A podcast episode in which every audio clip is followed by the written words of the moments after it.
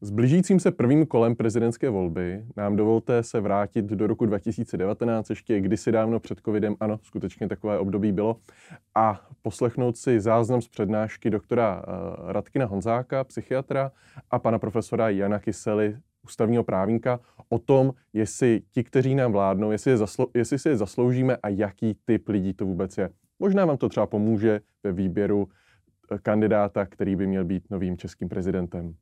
Příjemný poslech.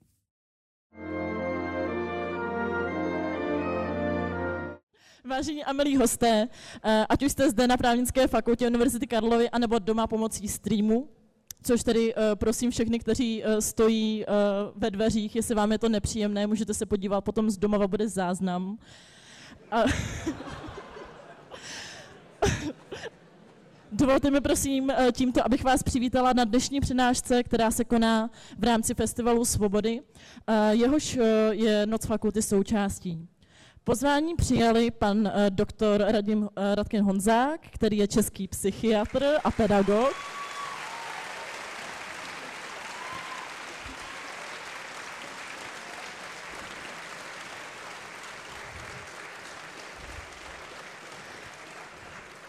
který je eh, známý svým osobitým smyslem pro humor i bohatou publikační činností. V roce 2018 vyšla jeho kniha s názvem Všichni žijeme v blázinci, současnost očima psychiatra, z něhož lze předjímat, že nám dnes pan doktor eh, poskytne pro mnohé nekonvenční způsob, jakými můžeme na společnost nahlížet.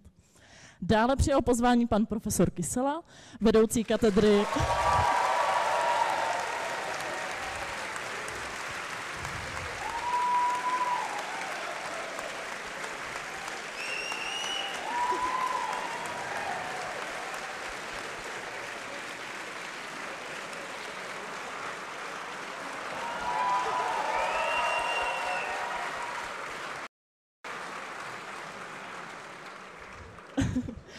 vedoucí katedry politologie a sociologie a zároveň expert na ústavní právo, kterého vy, kteří právnickou fakultu nestudujete, můžete znát z médií, kde často komentuje jednání těch, kteří si možná zasloužíme a možná nezasloužíme, jak se uh, dnes nejspíš dozvíme. Uh, já se jmenuji Karolína Nová a jsem spoluorganizátor Noci fakulty. Než... Děkuji.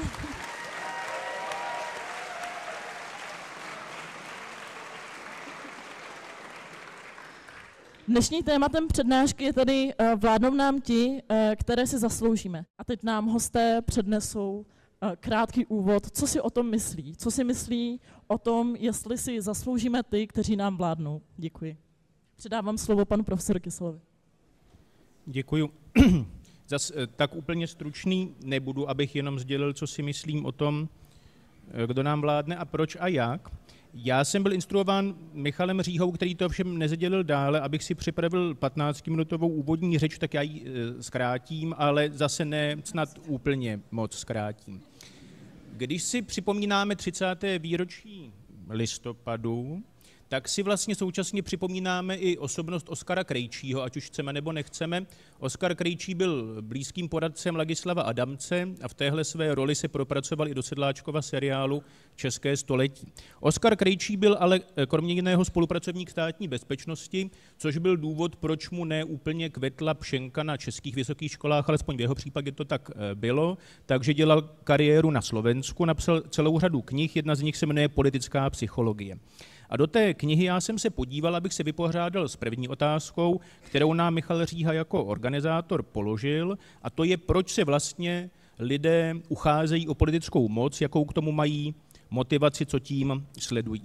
Podíváte-li se k Oskaru Krejčímu, respektive podíváte-li se do jiných knih, které se touhle otázkou zabývají, můžete najít těch motivací řádku. Může to být touha pomoci jako nástroj změny. Svět, ve kterém žijete, vám jde na nervy a pokoušíte se ho vylepšit, zhoršit, zkrátka změnit. Může to být touha pomoci jako nástroj k bránění změnám. Máte pocit, že ten svět, ve kterém žijete, je pěkný, obáváte se toho, že ho bude chtít někdo změnit, takže bráníte status quo, i k tomu vám může být moc k užitku. Může, to jít, může jít o touhu pomoci jako absenci dominance jiného. Zkrátka nejste nikomu podřízení, jelikož jste mocní, jste na vrcholu nějaké eh, hierarchie, jste tedy vlastně svobodní, nebo si to alespoň myslíte, než zjistíte, v čem to vlastně spočívá moc mít. Můžete toužit pomoci, protože toužíte po ovládání jiných. Můžete toužit pomoci, protože toužíte po jejich atributech. Můžete toužit potom, aby funkci neměl nikdo jiný a proto ji nakonec vezmete vy. Můžete využívat moc jako nástroj obohacení, moc jako nástroj uznání, protože vlastně sami sobě moc nevěříte a pak, když někdo vám svěří moc nějakou funkci, tak je to vlastně zdrojem určité kompenzace té vlastní nedostačivosti. Přičemž ta moc může být i poměrně malá. Já jsem ku příkladu na zdejší fakultě proděkanem, což moc mocné místo není, ale Přesto musím říci, že ve srovnání s dobou, kdy jsem nebyl proděkanem a některé věci jsem se pokoušel ovlivnit, tak jsem je pak mohl zařídit. A to je v zásadě to, proč někdo o moc usiluje zejména, protože se chce s něčím vypořádat, chce něco změnit. Současně je ale problém v tom, že i když je vám taková proděkanská funkce e, nemilá v některých ohledech, kde vám na nervy, tak přemýšlíte, jestli až ji nebudete mít, tak jestli nepřijdete o něco, o něco podstatného. Jestli třeba ti lidé, kteří vás zdraví na chodbách, vás nepřestanou zdravit na chodbách. A čím máte větší moc, tak tímto riziko spojené s obavou ze ztráty moci může být větší. Zkrátka, čím větší moc, tím větší má dopad jak to, že ji máte, tak to, že jste ji ztratili. Britský liberální historik, myslitel Lord Acton z přelomu 19. a 20. století napsal ve svých esejích častokrát citovanou větu, moc má sklon korumpovat a absolutní moc korumpuje absolutně. Současně k téhle větě připojuje druhou, kdy nás upozorňuje, že téměř všichni velcí muži historie, všichni velcí muži politiky byli muži špatnými. Neboť tehdy na tom přelomu 19. a 20. století šlo o muže a ne o ženy. Otázkou je, jestli ti špatní muži usilovali o moc kvůli tomu, že jsou špatní, anebo je moc proměnila, že se tedy špatnými stali.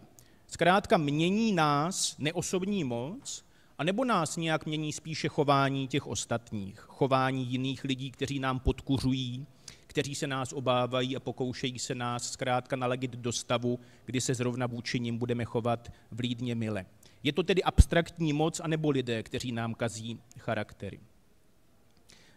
Charakter, ať chceme nebo nechceme, je patrně situačně podmíněný, záleží tedy na tom, kdo v jaké míře odolá svodům té moci. Ve své mimořádně silné lekci číslo jedna v knížce Tyranie uvádí Timothy Snyder toto. Autoritářský režim si většinu své moci ani nemusí vynucovat, získá ji samovolně.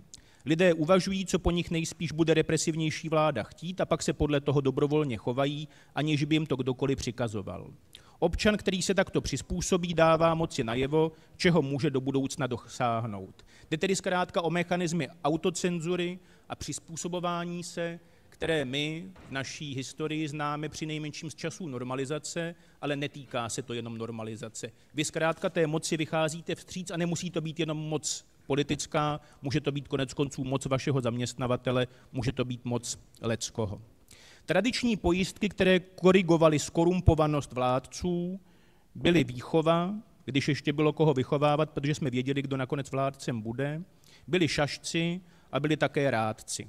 O rádcích na různých místech mluví Machiavelli, ale vzhledem k tomu, že vás tady není 50, jak jsem si tak zhruba myslel, ale více, tak Machiavelli ho citovat nebudu.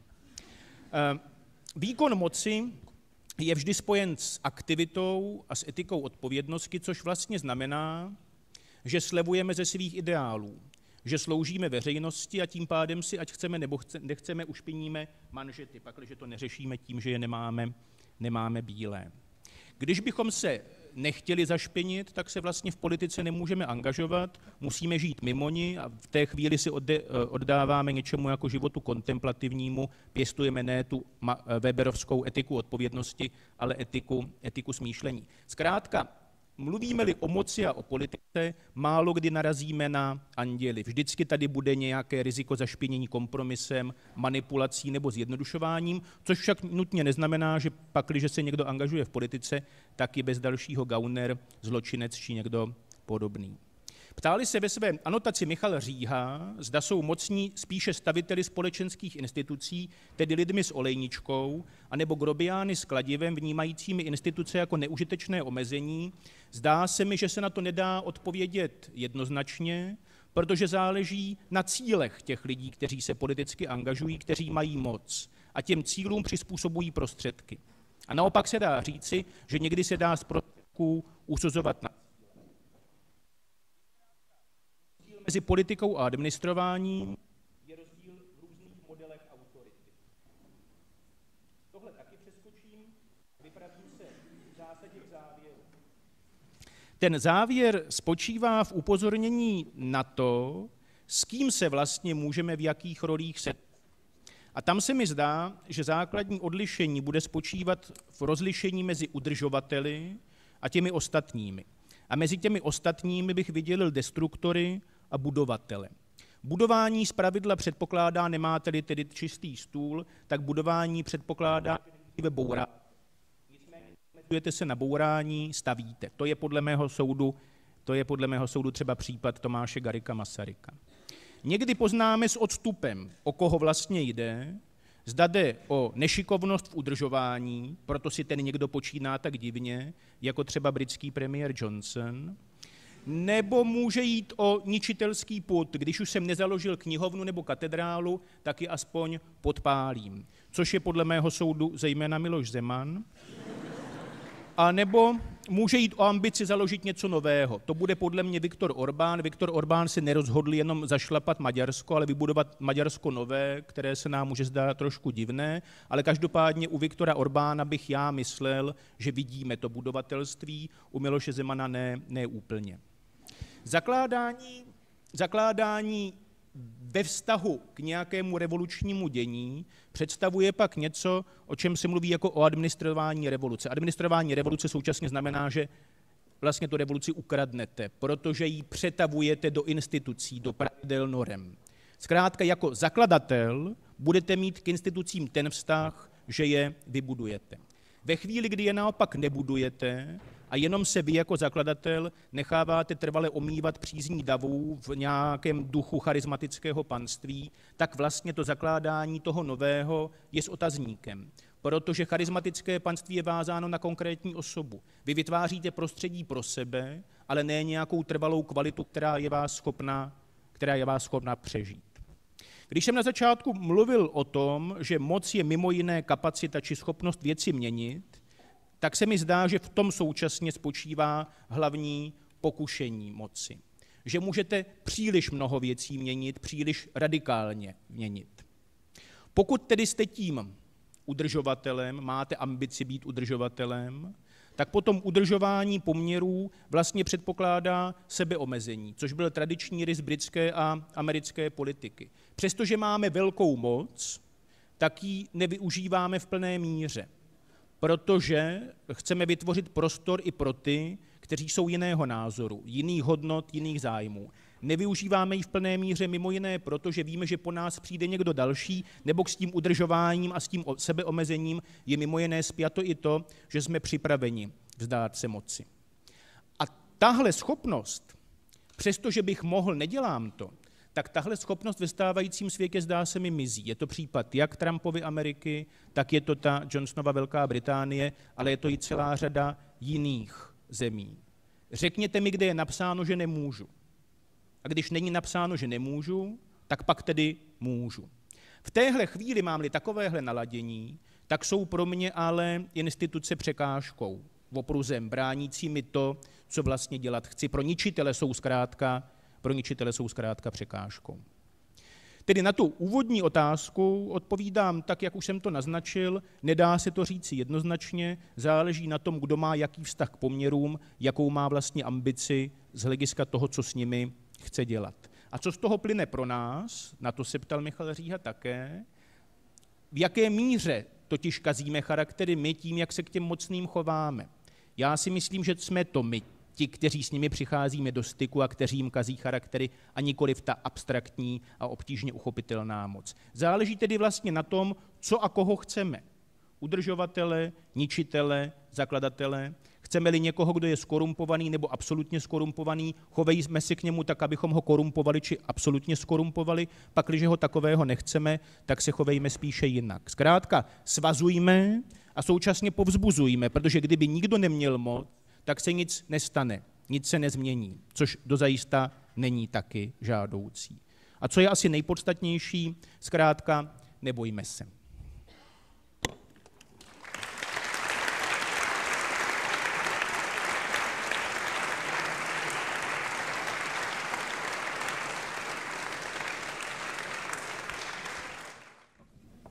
Vy myslíte, že mám mluvit, jo?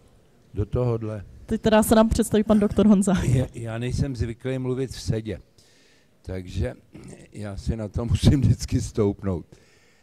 Eh, já se jmenuji Radkin Honzák, jsem psychiatr a e, za svůj krátký, leč bohatý život jsem, e, u, jsem občanem šestého státního útvaru. Jo, aniž jsem hnul svým tělem z Prahy, tak narozen, narozen v protektorátu Böhmen und Mähren přes Československou republiku, Československou socialistickou republiku, Českou a Slovenskou republiku, Československou republiku, jsem se stal občanem České republiky. Já e, mám e, takový, e, řekl bych, konkrétnější pohled na věci. Všechny ty vědy, které se týkají člověka a jeho sociálního a politického a ba i psychosociálního zařazení, zapomínají na jednu podstatnou věc, a sice, že jsme živočichové. Že jsme živočichové, sice svérázní živočichové, ale furt plný živočišných instinktů a že člověk není, zdaleka není racionální bytost, která má emoce, ale že člověk je emocionální bytost, která občas myslí. Emoce, emoce nejsou žádný motylci, emoce jsou tělesné děje, které nás řídí, které jsou daleko starší než celý slavný rozum a my v zajetí toho platonského rozdělení na tělo a duši zapomínáme na to, že je to v podstatě všecko jedno. Pojďme se podívat ke svým nejbližším příbuzným, což jsou šimpanzi, od kterých nás dělí jen 2%. Tohle není Včko, to jsou 2%. 2% genů. Šimpanzi žijí v tlupách. To už je skupina, která má své sociální uspořádání. Kdybychom my byli makakové, bude naše tlupa čítat 44 členů. Kdybychom byli šimpanzi 65, páč jsme lidi, tak naše přirozená tlupa má 98 lidí.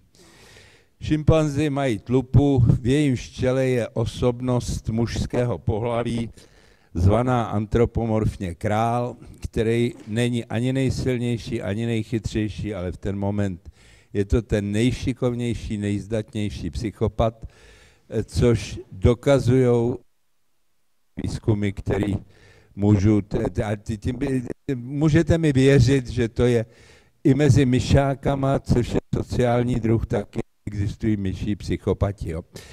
A ten, ten, ten král tedy má všechna práva, všechny, všechny eh, první, právo první noci, na koho se podívá, ten, ta je jeho, eh, na, na jaký žrádlo se podívá, nikdo mu ani pohledem neskříží cestu. A ten král má pod sebou tedy několik samců, eh, aspirantů, kterým se říká šlechta, a pak je tam ten povel, kterým se říká proletariát. Samice, samice se do politiky nepletou a v té samčí politice se agrese šíří podle zákona padajícího výkalu z hora dolů. A e, samice vychovávají vedle e, ty mláďata a když je to sameček, tak když dosáhne věku tří let, tak je zařazen do té pánské skupiny na místo, který mu odpovídá, když náhodou má tatínka králem, tak e, se dostane o špricl vejš, než kam by patřil. Už tam je nepotismus neboli protekce vycházející z rodinných vztahů. No a když přijde ta chvíle, kdy někdo z té šlechty se cítí natolik zdatný, aby toho krále porazil, tak ho vyzve na souboj.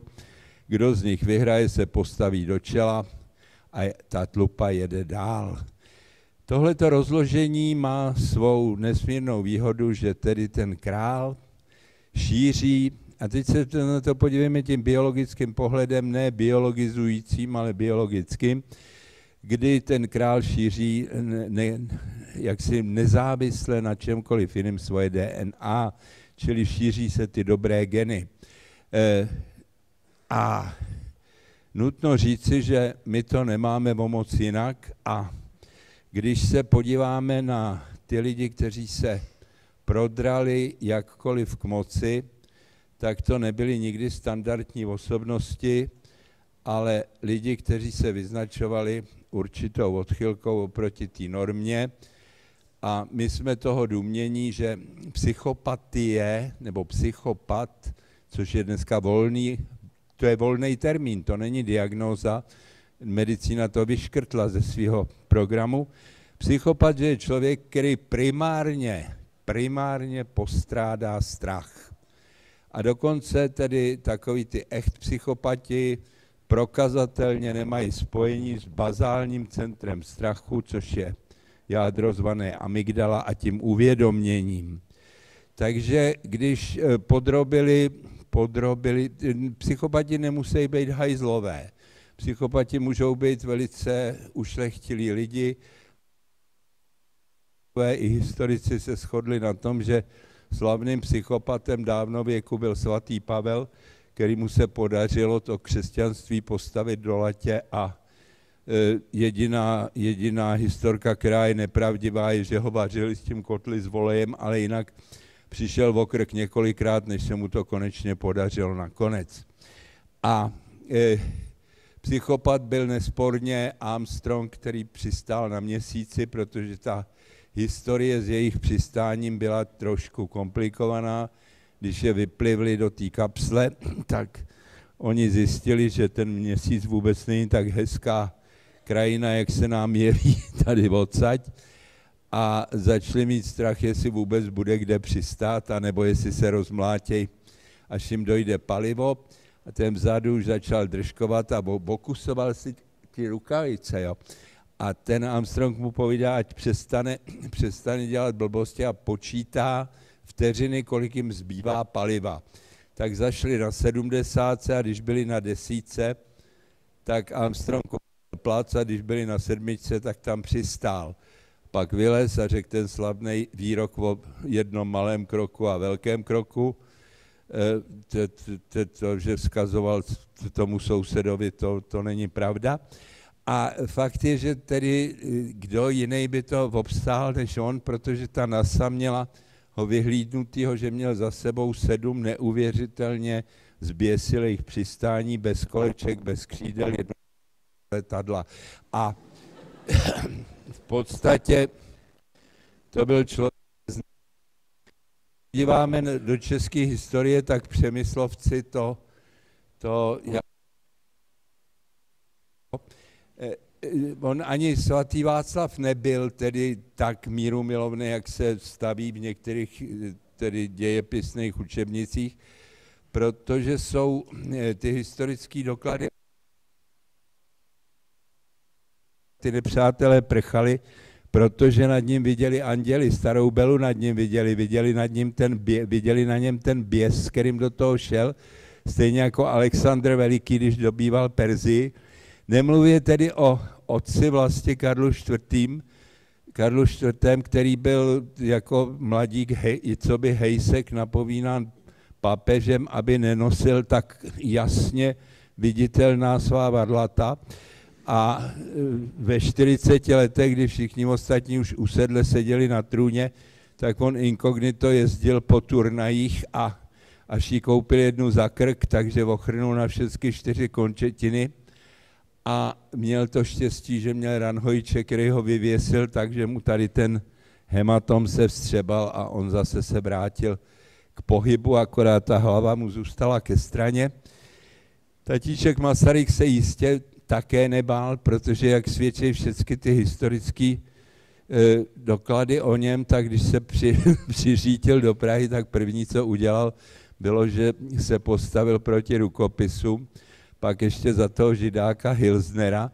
A když se, když se tedy odehrávaly jeho cesty po Rusku, tak ho hnali z Petrohradu, páč se báli, že ho tam odstřelí a když přišel, to si dočtete v hovorech s TGM, jak v té Moskvě tedy ne, eh, říkali, že do toho hotelu, když byla přestřelka na, na ulici, že do toho hotelu pustí jen ty, kdo tam bydlej, tak on řekl, že tam nebydlí a že si nepotřebuje ponižovat.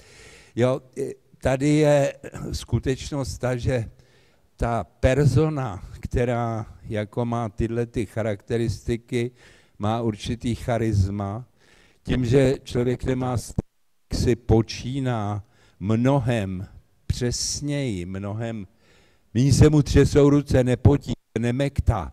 Jo, to, to, to je všechno atributy, které ho nesou automaticky nahoru, takže když dělali ve Spojených státech podle toho Patrikova modelu eh, nejlepší psychopaty mezi svými, svými prezidenty, tak první místo získal Andrew Jackson, který jako sedmý prezident Spojených států se postavil bez jakýhokoliv víc do čela armády, která vyhnala britské kolonisty.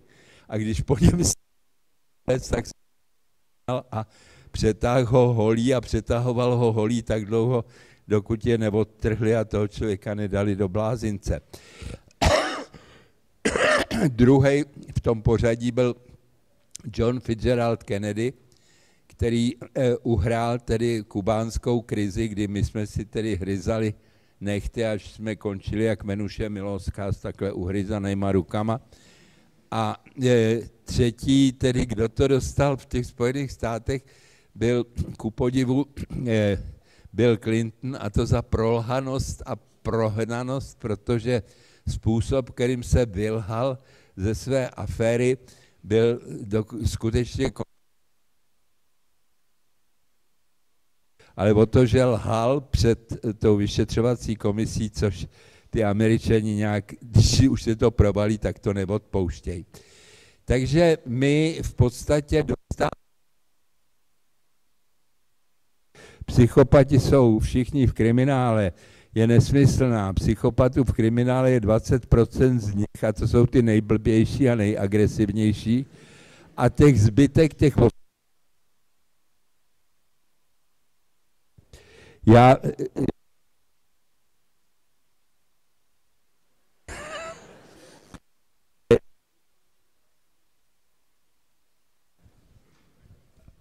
Jde to, jde to. E, abychom se vrátili k těm šimpanzům, jo.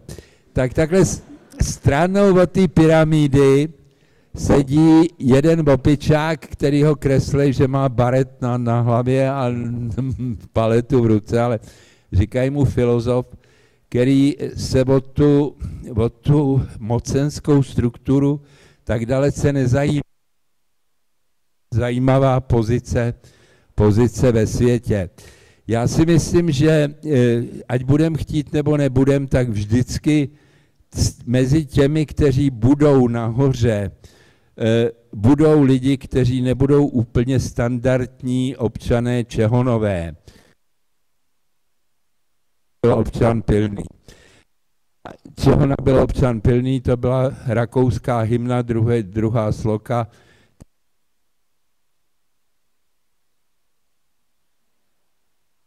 Eh, ta část společnosti, která si říká elita, by měla vygenerovat mezi sebou osobnosti, které by mohly konkurovat tomu, co tam dneska sedí. Děkuju.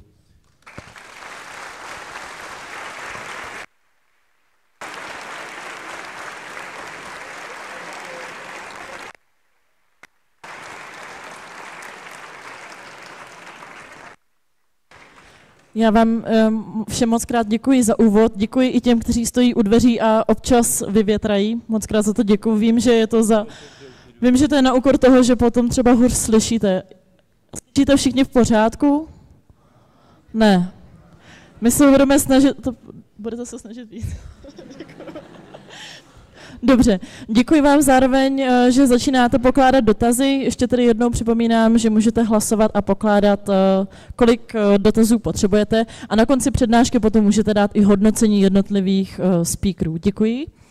A já vás poprosím, mám otázku směrem k vám obou. A zajímalo by mě, jestli... Než ještě ji položíte, ať otevřou ty dveře, nebo se tu zalkneme. Ať to trošku luftuje. Děkujeme. Lze podle vás říci, že nastavení pravidel, podle kterých se obsazují politické funkce, dopředu předurčují, jaký typ osobnosti se stává představiteli, vrcholnými představiteli v České republice? Jaký typ osobnosti? Jestli to, jak jsou pravidla nastavená taková, díky kterým se uh, politici dostávají k moci, jestli už to dopředu předurčuje to, kdo se vlastně tím politikem stává, tím vrcholným politikem, ten, kdo nám vládne. Eh, já bych, Ta, já, já bych navázal tady na, na takovou tu krátkou zmínku o charakteru. Pan profesor eh, Vondráček říkal, že charakter je veličina titrovatelná penězi. A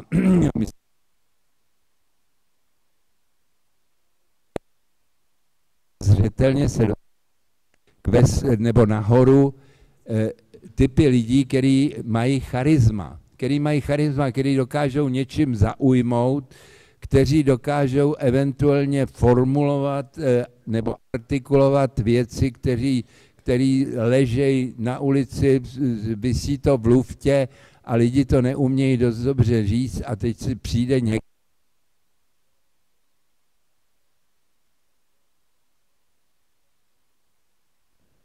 pohovoří do mikrofonu, dostane druhý a hned je veselo. Čili je to člověk, který umí zaujmout lidi tou ideou. A e, jestli, jestli to dělá e, tedy tak, že chodí převlečený za kašpárka, nebo jestli to dělá tak, že zrovna dokáže jako jeden z mála vzdorovat tomu, co je platnou, jak si, co se počítá jako rozum epochy, já obdivuju tu, tu holku z toho Švédska, která dokázala, ať, ať je jakákoliv, dokázala artikulovat tu věc, že tenhle ten styl života vede k tomu, že, že tu země kouli zničíme do dalších několika desetiletí a to nikdo rád neslyší.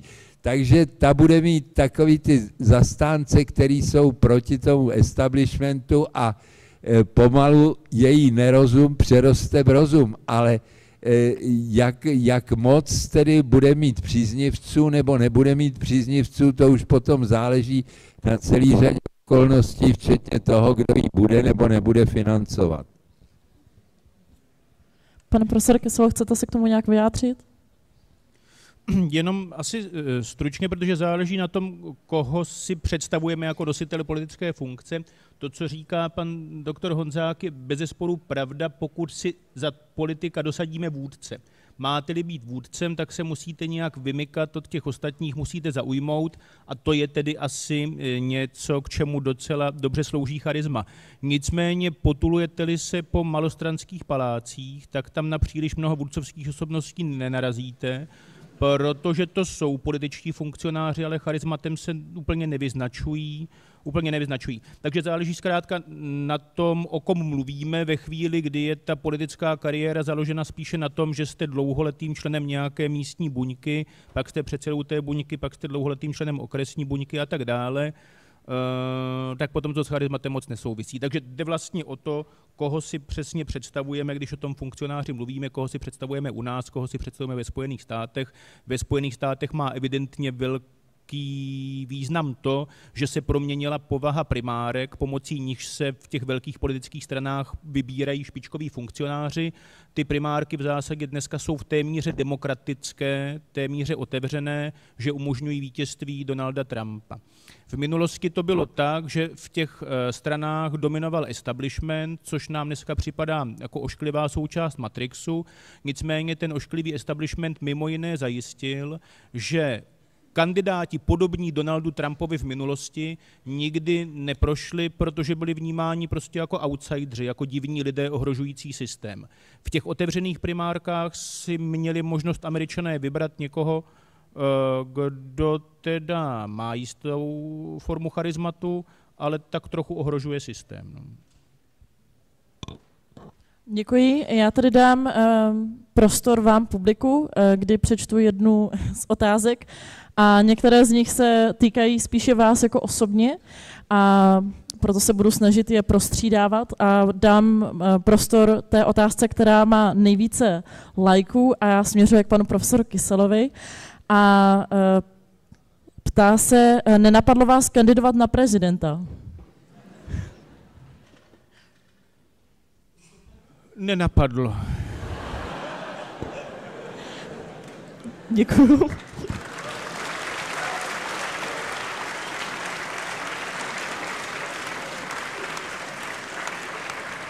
Zároveň uh, velmi populární otázkou bylo, koho, koho, jakou osobnost si po, představujete jako kandidáta na prezidenta. Tady uh, převedeno k tématu naší dnešní přednášky, koho si zasloužíme jako prezidenta nebo prezidentku.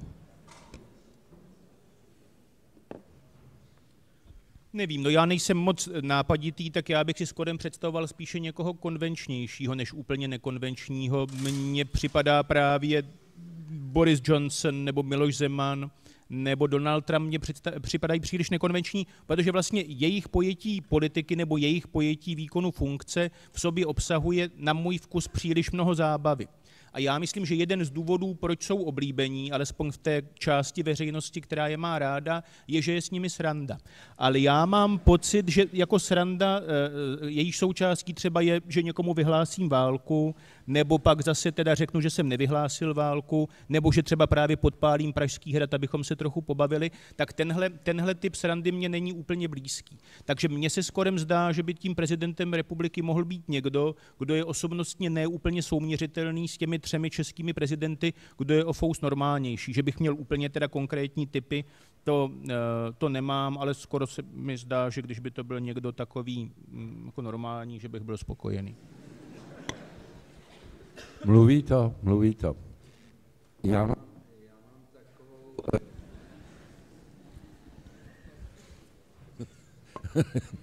ne, možná, že teď to bude mluvit. No.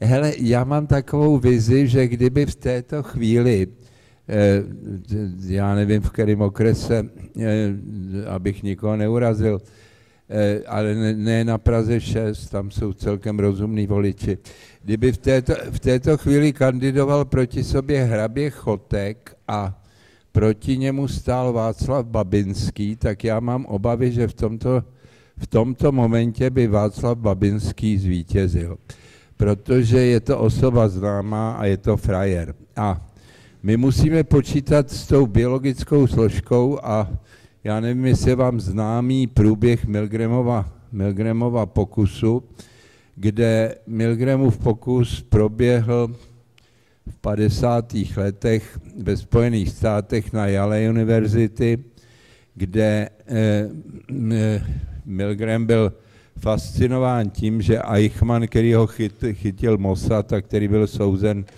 za své, za své eh, genocidní kousky, v Jeruzalémě, tvrdil, že on by nikdy byl ty židy jako ne, ne to, protože ho nezajímali, kecal, ale že, že tedy v podstatě pouze poslouchal rozkazy.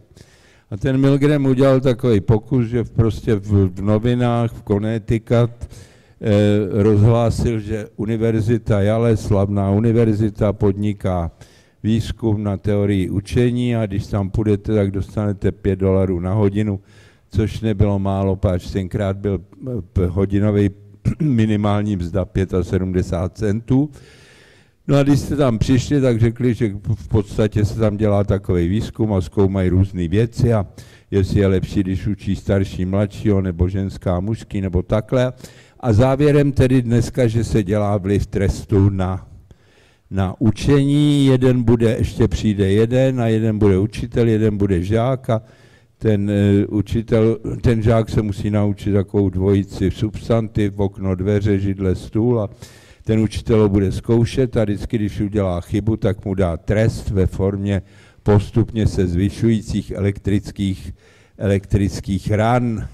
Dají vám ochutnat 45 V, řeknete si no nic moc, ale když si vylosujete, že budete učitel, tak jste daleko spokojenější toho žáka při, přivážou k takovému tomu vercajku, k tomu křeslu, tady mu dají ten, tu elektrodu a, A teď mu se začne plec a ten učitel říká, musíte mu dát těch prvních 15 voltů a tam je takhle takový generátor a tady to začíná 15 a tady to končí 450 volty. A při 210 už ten žák protestuje a ten, ten laborant, nebo co to je vlastně na té univerzitě, mu říká, musíte pokračovat, klid, to je všechno na naše riziko. A kolik si myslíte, že došlo tedy až na těch 450 voltů? Plné dvě třetiny. Plné dvě třetiny jsou ochotny poslechnout jakoukoliv autoritu a ta moc má v sobě ten fascinující moment, že těch dvě třetiny, těch 660 našich spolubližních ji bude následovat po vzoru těch čapkových ovcí, který říkají třeba na jatka, jen když nás vedou. Ten pokus se zopakoval na několika místech světa, všude došli ke stejným závěrům, pouze v Německu se dopracovalo to procento na plných 80. Jo, takže eh, v podstatě jde o to, že když tady bude, když tady bude jaké, jakési soupeření o moc, jistě, že eh, ta, ta propaganda a ta, ta nejrůznější podvratná propaganda a taková ta, já mám, já mám nádherný příklad, kdybych měl šanci to promítnout, tak mám nádherný příklad, jak umím zblbnout lidi a manipulovat je k tomu, aby si vybrali právě tohleto. E, není to tak složitý, ale v podstatě bude přitahovat ty dvě třetiny vždycky ten, který bude mocnější. A vraťme se k té biologické podstatě, kdy Konrad Lorenz, laureát Nobelovy ceny za etologii, říká, i váš věrný pes ve chvíli, kdy začnete prohrávat, se může obrátit proti vám. A v tom je, v tom je ta, e, ta otázka pro tu elitu, aby generovala autority, protože lidi jsou obecně za to drobátko přiblblí v tom, že když je někdo jednou autorita, tak pro ně je autorita vždycky. Když to bude člověk, který bude světově prohlášená autorita v muzikologii, tak se ho budou ptát na finance, ačkoliv jim rozumí ještě méně než já.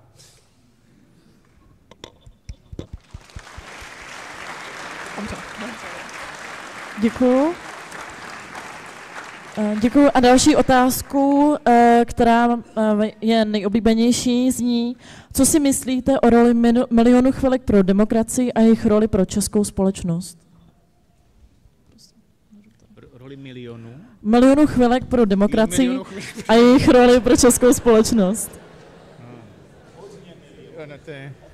To je jiná otázka, než tu, kterou jsem mm, slyšel. No, eh, Milion chvilek pro demokracii je překvapivě úspěšný projekt, který je mi eh, v celku sympatický, eh, který je mi v celku sympatický tím, že v té relativně rozšířené apatii je schopen vykřesat jiskru zájmu, která přesahuje jako běžnou míru nespokojenosti nebo nadávání. Já si nejsem jistý, jestli se podaří to rozpoložení do něčeho přetavit, protože nestačí asi přijít na náměstí, nestačí lajkovat na Facebooku, co dalšího je k tomu třeba přidat, to já nevím, ale ten projekt samotný ve smyslu jako vzedmutí emoce, edukace je mi, je, je mi, je mi teda blízký a dost kým držím palce. Jo. E, já jsem natolik sympatizující, že jsem tam i promluvil a mě se na tom, mě se na tom, mě na tom fascinuje to, že když jsem byl v létě na té letenské pláni, tak tam bylo strašný horko a tak jsem šel domů. A cestou mě zastavila nějaká dáma a jako mi třásla rukou, že, že mě poznala po ksichtě a, a tohle a já povídám, odkaď jste a ona byla zdaleka a, e, a přijela na tu pláň zdaleka a já říkám, a koho jste volili? A ona říká, no Babiše. A já říkám, a proč? A ona říká, no ty, tam nikdo jiný nám nedává práci. A já chci říct, že teda, e, jestli o tom nemáte ponětí, tak čeští jeleni na Šumavě dosud nepřekročili hranice do Bavorska.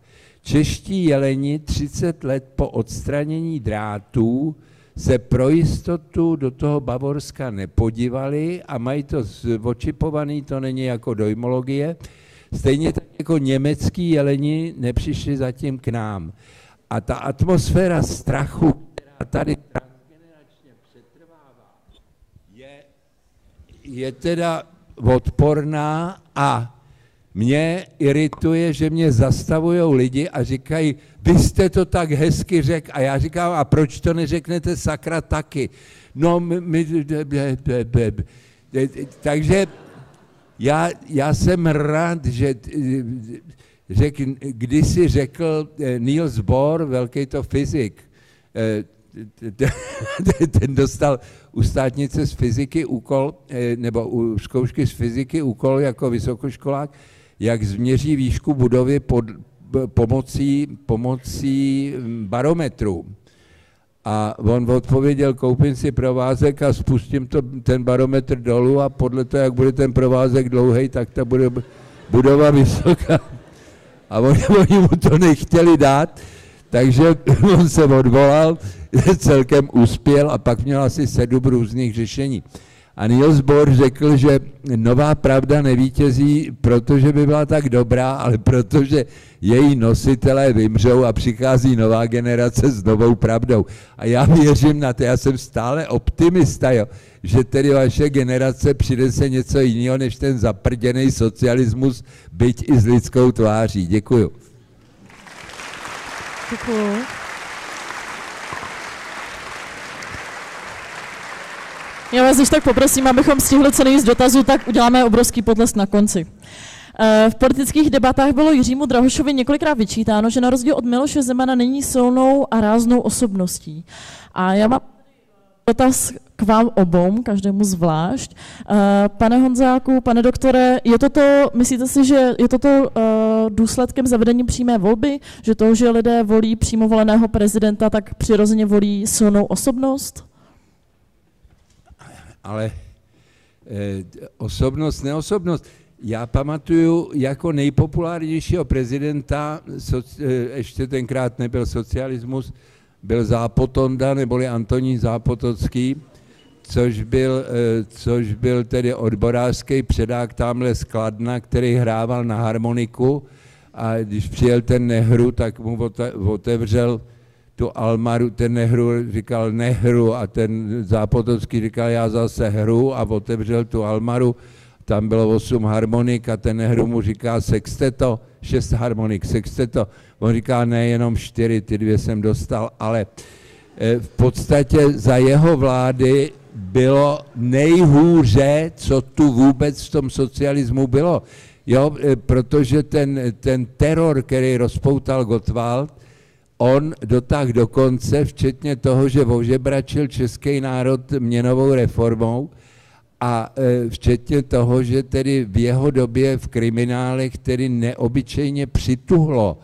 Takže e, víceméně e, ta popularita nerovná se kvalitě té vlády a jak řekl tady pan profesor, ta, sran, ta srandovnost toho, ta, ta, ta takzvaná lidovost přitáhla ty, ty, stejně tak jako ta fascinace mocí majitele továrny na koblihy nebo pekárny na koblihy přitahuje eh, eh, ty voli, ten eh, areál, který jako už neslyší na to, dokud nebude vidět něco jiného. Děkuji a já navážu na pana profesora. Eh, vzhledem k tomu, že tedy eh, nelze Milošovi Zemanovi upřít to, že je eh, výraznou osobností a Češi tedy již dvakrát zvolili za svého prezidenta, už proto, že tedy Češi preferují silné výraz, výrazné osobnosti, neměli bychom tedy pravomoci prezidenta posílit? Už vzhledem k tomu, že to tedy uh, trochu vyplývá z vůle lidu? No, je, je to samozřejmě možné, nicméně nevím, jestli je to úplně žádoucí. Ve chvíli, kdy vytvoříte ten systém na jiném základě, tedy vytvoříte koncepci vládnoucího prezidenta, tak se s tím samozřejmě spojuje celá řada důsledků, které asi nemáme úplně přesně e, rozmyšleny. Takže nejde o to, že bychom to nemohli udělat, ale měli bychom si alespoň v tomhle případě položit otázku, proč vlastně, otázku, kterou jsme si nepoložili při zavádění přímé volby a myslím, že na ní trošku doplácíme. Dovolíte-li ještě, já bych se vrátil k té otázce, kterou jste pokládala panu doktoru Honzákovi.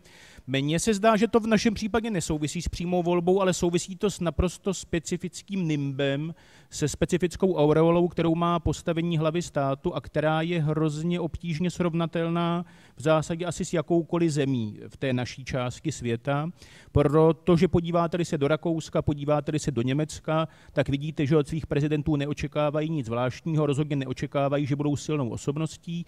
Podíváte-li se do Francie, tak zjišťujete, že očekávají někoho, kdo je dokáže vytáhnout ze srabu, ve kterém žijí a velmi záhy zjišťují, že se mu to nepodaří, tak ho začnou nenávidět a přenášejí očekávání na někoho jiného, kdo bude jejich vládnoucím prezidentem. A mohli bychom postupovat dál, ale nikdy to není tak jako u nás.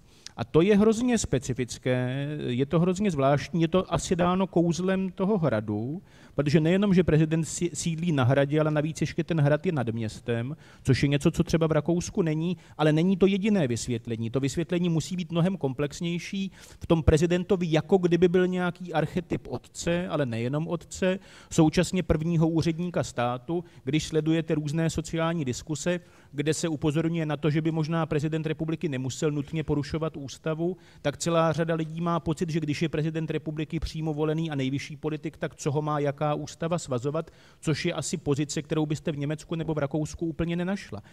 Vidíte celou řadu výrazných osobností, které prezidenty byly. Vidíte to, že u nás po roce 48 nebyl zrušen úřad prezidenta republiky, což je velice neobvyklé, protože celý ten středovýchodní blok měl kolektivní hlavu státu, jenom my jsme měli prezidenta kontinuálně. V Rumunsku se to potom zavedlo, protože Nikolaj Čaušesku chtěl být prezidentem. Máte prezidenta, který dříve vysel ve všech učebnách, prezidenta, kterého si olíznete na známce, prezidenta, který má svoji dlouhou znělku, nekonečně dlouhou, až teď je mm, využita ta dlouhá znělka, která dříve vypadala tak plonkově. No, je to, je to prostě jako hrozně, je to hrozně unikátní a proto vlastně Češi do toho prezidenta vkládají mnohem větší míru nadějí nebo očekávání, než je vlastně racionální z hlediska fungování ústavního systému, z hlediska fungování politického systému, než je vlastně vůbec racionální. Takže pokud chcete mít pokud chcete mít silného muže v politice, tak byste ho měli situovat do strakovky a ne na hrad, protože když ho umístíte na hrad, tak to vlastně vede k systémovým dysfunkcím.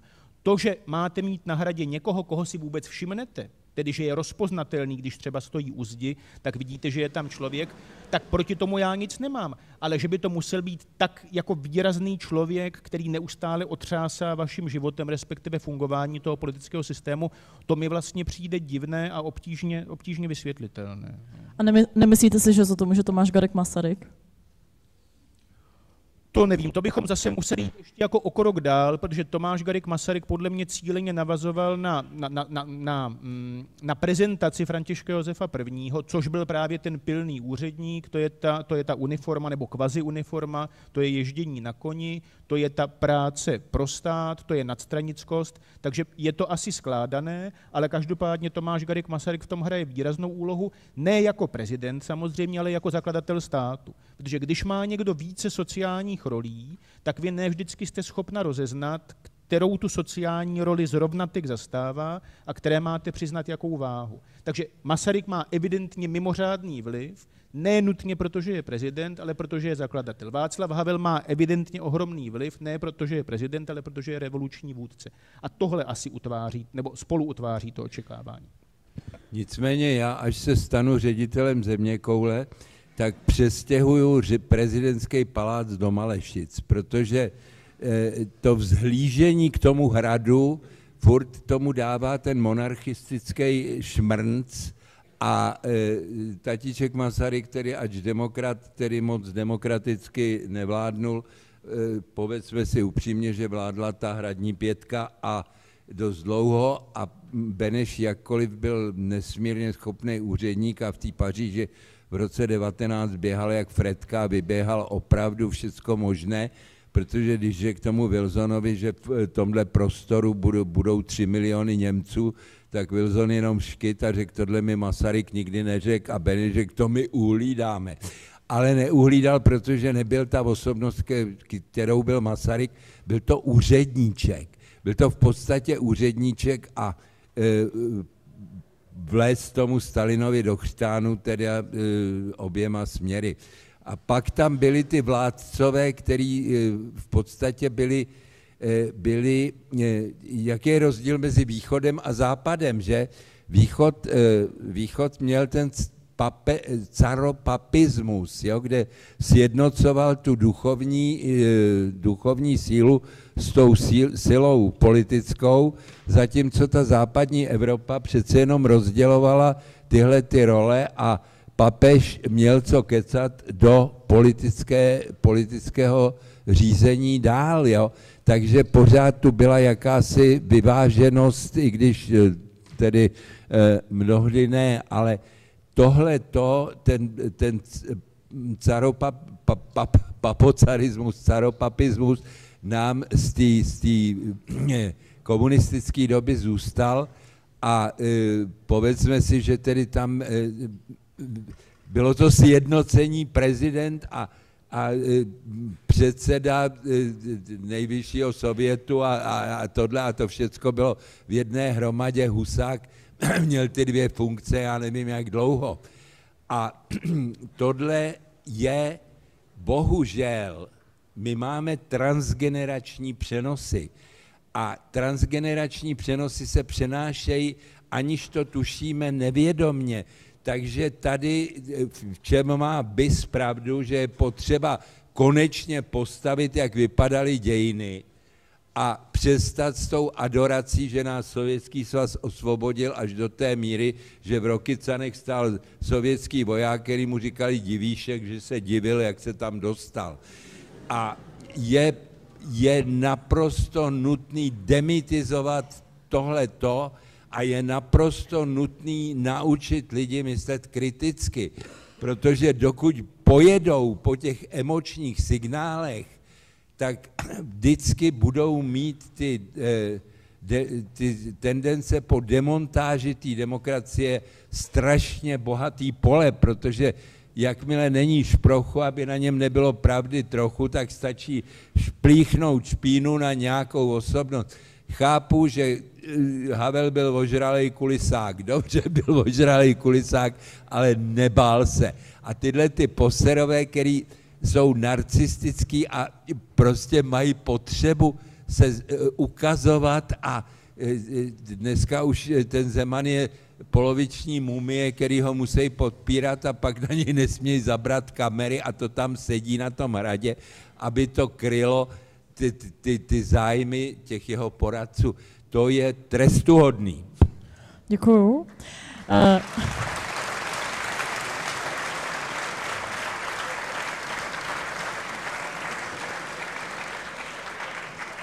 Máme tu uh, další otázku, která směřuje uh, primárně k panu profesorovi, ale předpokládám, že i vy se k tomu rád vyjádříte. A zní, jak hodnotíte náš přechod k demokracii v porovnání s ostatními bývalými sovětskými satelity? Vedli jsme si lépe či hůře?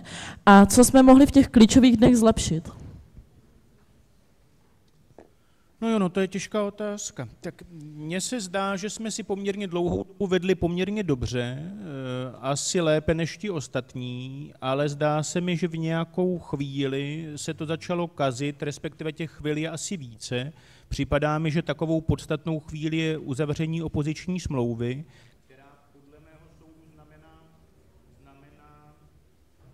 znamená poměrně výraznou ztrátu důvěry v politiku, respektive v politiku. Ti největší nepřátelé se spojí spojí se jenom za tím účelem, aby, aby eliminovali eh, konkurenci.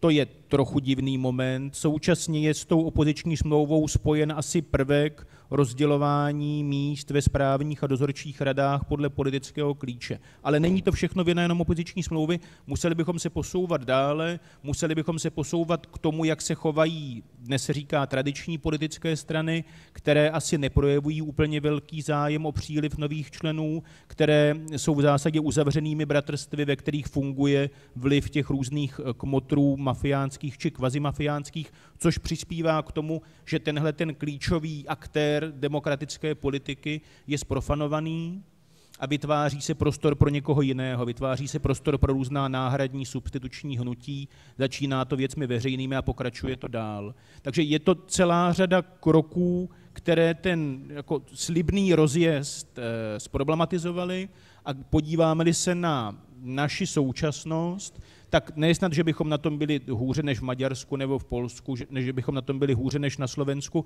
ale připadá mi, že jsme na tom zkrátka hůře, než jsme mohli být, soudě podle toho, jakou měla 90. léta dynamiku. Je to zkrátka soubor různých faktorů, je to soubor různých faktorů, o kterých jsem vlastně mluvil. No. Eh, já jsem měl tu čest eh, dostat půl stránky v Lidovkách v roce, v prosinci v roce 89, protože Jirka Ruml byl, Jirka Ruml byl náš pacient, kterýho jsme udůchodovali blahé paměti. A já jsem tam napsal, že Mojžíš dobře věděl, proč tahal svůj eh, lid 40 let po poušti, aby vymřeli ty eh, pamětníci, kteří říkali, když je krmili tou manou, tak říkali, že faraon byl sice svině, ale každý večer jim dal fazole a měli sociální jistoty. Já, já si myslím, že máme ještě deset let k dobru a e, jako jsem v tomhletom ohledu, jsem v tomhletom ohledu optimista. A e, jako čekám, že, že v podstatě e, je potřeba, je potřeba trošku se vrátit do historie a přečíst jí. Když si podíváte, když se podíváte na rok 1919, kdy neznámý Freiter z, z první světové války eh, Adolf Hitler začal mlít patent, tak eh, z ničemné nacistické strany, která se tak eh, velikostí podobala spolku králíkářů a holubářů, během tří let svým pantem vymlel tedy partaj, která to zkusila po vzoru, po vzoru Mussoliniho e, jako v Nichově, akorát trošku, trošku to zbabrali, takže Hitler dostal pět let, z kterých si odseděl všeho všudy rok. A během toho roku s ním tam ze Solidarity seděl Eh, seděl jeho souputník Hess, který mu nadiktoval Mein Kampf. Když přišel 29. rok a eh, přišla světová krize, tak Hitler začal shledávat všechny nepřátele Německa a pozor, v roce 1932 ve volbách měla nacistická partaj 44%, což je víc, než měl Klement Gottwald v 47. roce tady. A když umřel v 43. Hindenburg, tak Hitler se stal plebiscitem, kancléřem a e, vůdcem počtem hlasů, který, když se to přepočetlo na celý Německo, tak dali 85% Varujme se toho mínění většiny, která se přiklání k tomu silnému vůdci. A to je, to je pro nás varování dneska, protože ty, ty keci, že má 33% hlasu nebo 30% mu věří, nebo 50% mu věří, neznamená, že to táhne správným směrem. Děkuju. A předtím, než vlastně dám, dám závěreč, možnost závěrečné řeči, tak tu máme poslední uh, otázku na odlehčení, která směruje k vám, pane doktore, a zní. Pane Honzáku, pamatuji si z natáčení uh, pořadu Fokus Václava Moravce, že nosíte u kotníku nůž. Je, že nosíte u kotníku nůž. Je, jestli je to teda pravda.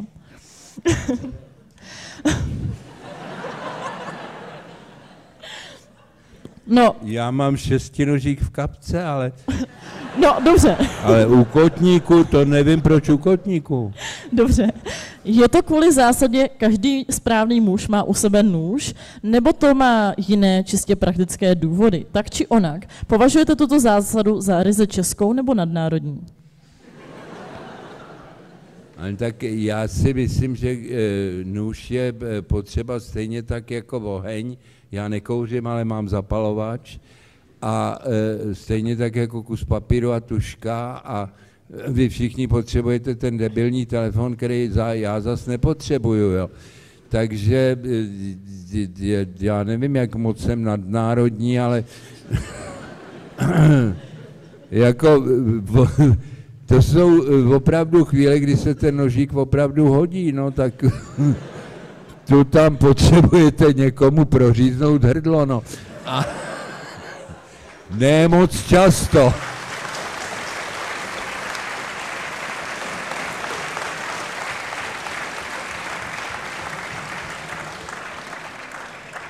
Moc krát děkuju. Teď eh, poprosím eh, oba naše řečníky, aby nám přednesli nějaký svůj závěr vůbec k tématu celé dnešní, dnešní přednášky, tedy co si můžeme odnést, eh, jestli opravdu nám vládnou ti, které si zasloužíme a jestli mají pro nás nějaké poselství. Děkujeme.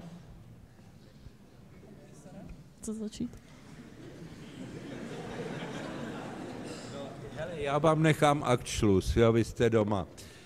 Takže po právu, jo, to, to, to je dobrý. Já vám nesmírně děkuju.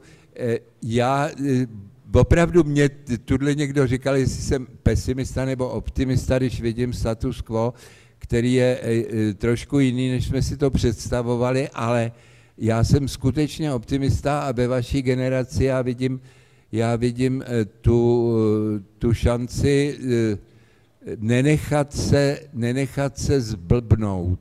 A e, myslím si, že když tatíček Masaryk nám zkazoval nebát se a nekrást, že to je, že to je opravdu devíza, která by nám seděla, protože my jsme se báli a kradli e, po dlouhá léta a kdo nekradl, okrádal svou rodinu. A e, teď je ten návrh na tu novou prezidentskou standardu, pravda, vyděsí, že? Ale myslím si, že když, když se nenecháte zblbnout koblihou, takže nám připravíte ještě, já se na stáří těším, jo, protože říkají, že si konečně sednu na zadek, já už se na něj připravuju, co takový, co, kdy jindy si můžete čistit zuby a zpívat si u toho. A e, falešný chrup k vám Fale... Fale... Falešný chrup k vám přilne víc než věrný pes, ale eh, já, já věřím na to, že eh, ta generace, eh, do které jdou mý vnučky, moje vnučka, jako to se mi na tom líbí, moje vnučka je na mě hrdá ne proto, že jsem a že jsem napsal knihy a že se, že kecám tu a tam ty moudra a vy- vypadávám z, já nevím z čeho všeho, ale že se kamarádím s tím člověkem milion, ch, milion ch, chlivek, ch, milion chlívek za demokracii. A to, to mě jako na tom těší a přeju, přeju si, aby to dopadlo.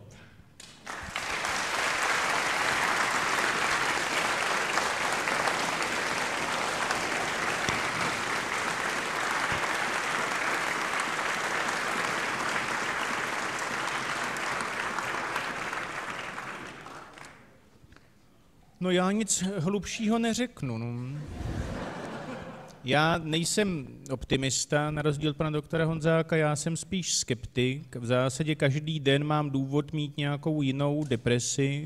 eh, Někdy, ve- vesměs teda politickou, ale nejenom politickou. Nicméně měli bych vykřesat nějakou naději, tak je to naděje právě v tom, abychom nějak s tím osudovým určením, které je vypsáno do názvu toho panelu, vládnou nám ti, které si zasloužíme, abychom zkrátka s tím osudovým určením byli schopni hnout.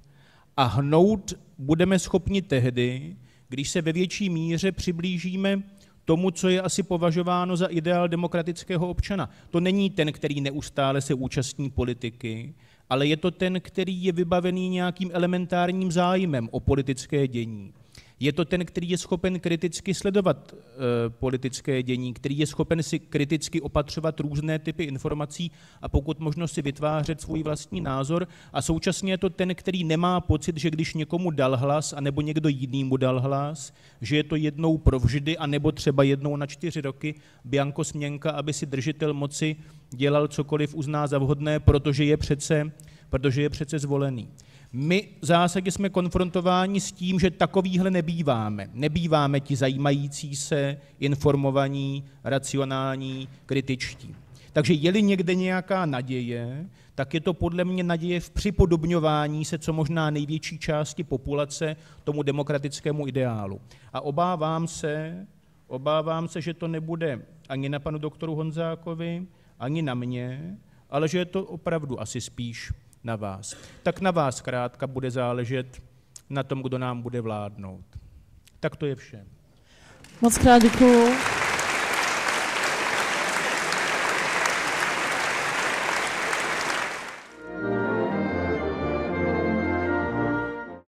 Cink, cink, cink, dostali jste se na konec epizody a moc děkujeme za to, že jste nás poslouchali až do konce. Určitě nám dejte like, určitě nás odebírejte a budeme se na vás těšit při příštím díle. A pokud se vám díl líbil, pošlete nám zpětnou vazbu, pošlete nám to na e-mail z Evropy zavináč.cz, pošlete to svým známým, hoďte si to do storíčka na Instagramu, cokoliv. Budeme za to moc rádi, ať se to dostane co k největšímu množství lidí, které by to mohlo zajímat. Děkujeme, mějte se hezky.